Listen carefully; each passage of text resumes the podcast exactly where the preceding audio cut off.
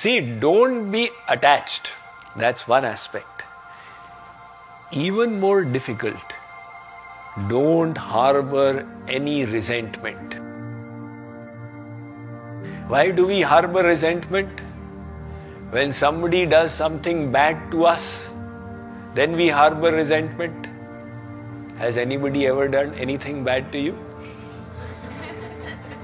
Yes, Swamiji.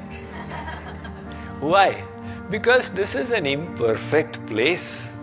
People are imperfect. No matter what you do, they will do bad to you as well.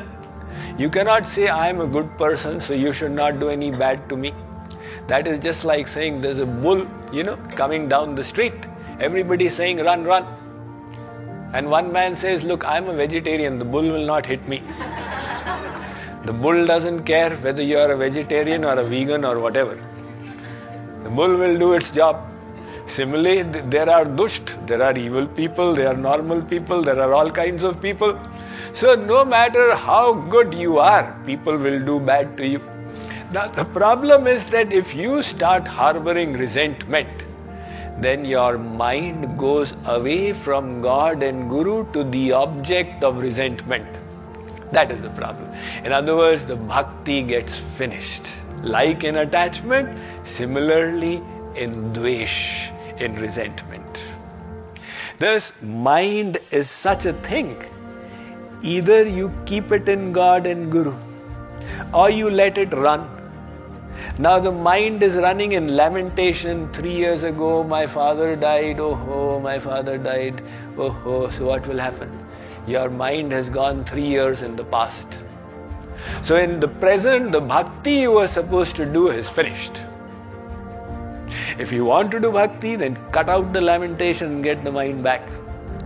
And similarly, the mind runs away in resentment. So, oh, this person is very bad, this person is very bad. Now, instead of remembering God and Guru, you are remembering that person. Just like you would remember in attachment, in the same way you are remembering in hatred. So, both attachment and hatred, both of these need to be released if you have to free your mind to do bhakti. And to give up resentment is a bigger obstacle. But all the acharyas have emphasized it. Let me end with one story. This story was related by Kripaluji Maharaj. There was one dog that used to live in Allahabad. And there was another dog that used to live in the Mangarh ashram. So the Mangarh dog had a very austere diet, because whenever a devotee came out of the dining hall, they would throw a sukhi roti. That's all the dog got. Or sometimes they didn't throw, it would go hungry. And the dog that came from Allahabad said that, why are you in this chakkar of Mangarh? Out there you take a look in the halwai shops, you get such wonderful items. You get the amriti and the malpuas, et cetera. You want sukhi roti out here? So the Mangarh dog thought, it's a good idea, I should also go to Allahabad. Now the two of them made a plan that it's sixty kilometers. Let us travel twelve kilometers every day. We will reach in five days. They started off next morning at six a.m. When they covered the twelve kilometers, it had become evening time. They reached a village. They thought, all right, this is the perfect place for us to spend the night, and we will also arrange for our food out here. But when they entered the village, the dogs of the village took after them. So these dogs mark their territory, you know. In their own territory, they think they are the lion. If another dog comes, they will chase it away. Now there were so many dogs, and these were two. They didn't stand a chance. So they said, you know, these dogs are not nice. Never mind, we will not go to this village. That next village we had thought of for the second night halt, the twenty-four kilometer one. Let us reach that. So they continued walking, walking, walking until three in the morning they reached that village.